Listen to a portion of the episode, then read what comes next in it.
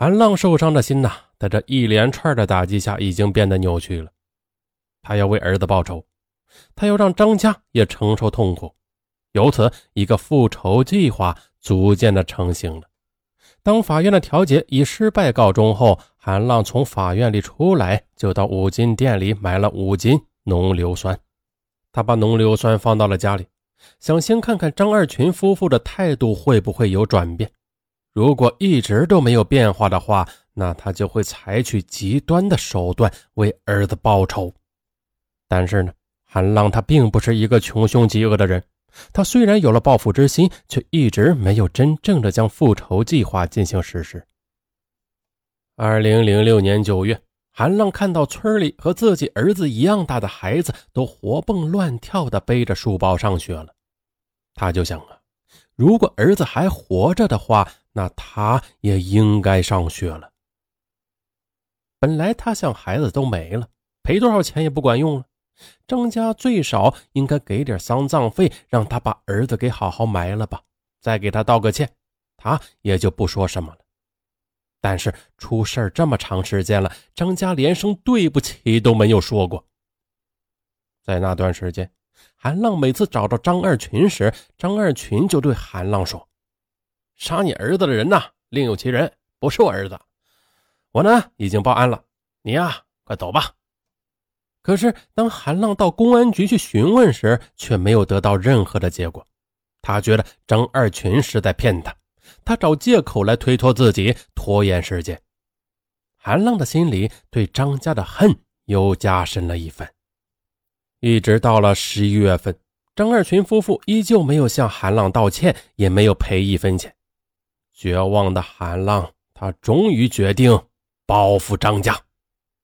韩浪，他做好了赴死准备。他给自己的妈妈和男朋友各写了一封遗书，书中写道：“没了这孩子，我一直也不好过。我豁出去了。”张二群的家有三个孩子，老大是女儿晴晴。而这个二女儿乐乐呀，因为小时候因为脑出血而落下了残疾，而唯一的儿子妍妍呢，又被管教。那为了让张家也尝尝自己的彻骨疼痛，韩浪他决定了，他就将报复的目标锁定在了晴晴身上。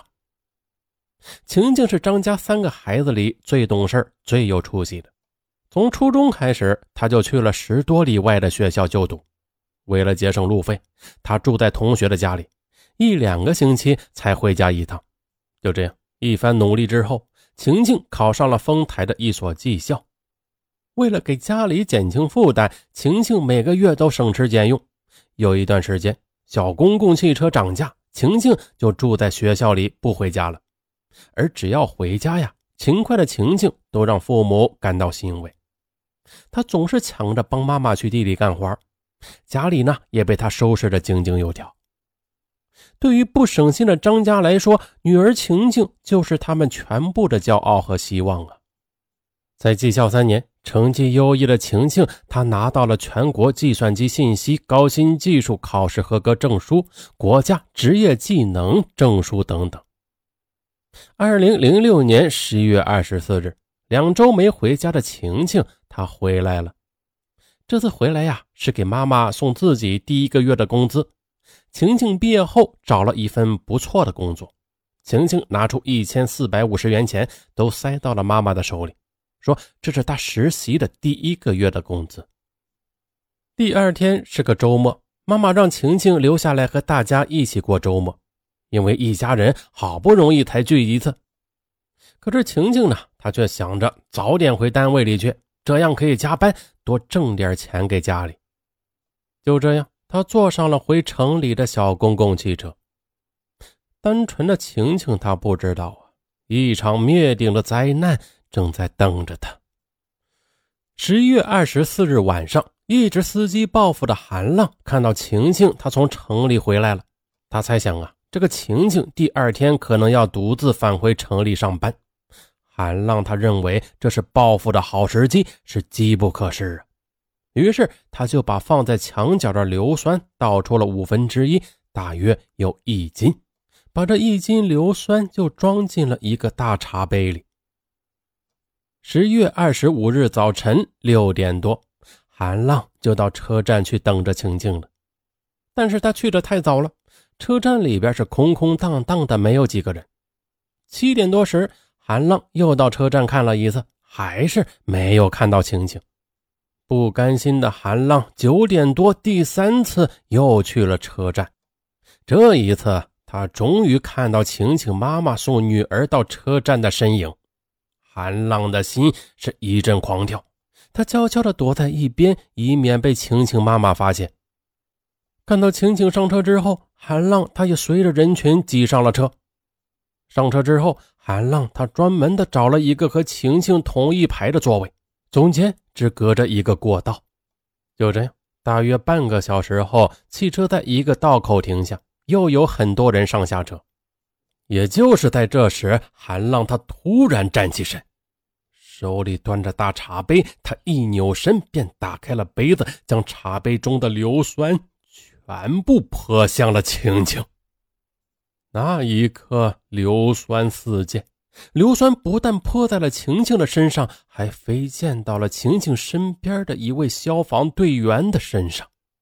车厢内弥漫出皮肤被烧焦的味道，一阵凄惨的尖叫声震惊了车上所有的人。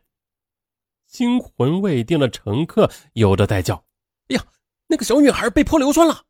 有的呢，则在叫开车的司机：“快点啊，快送医院！”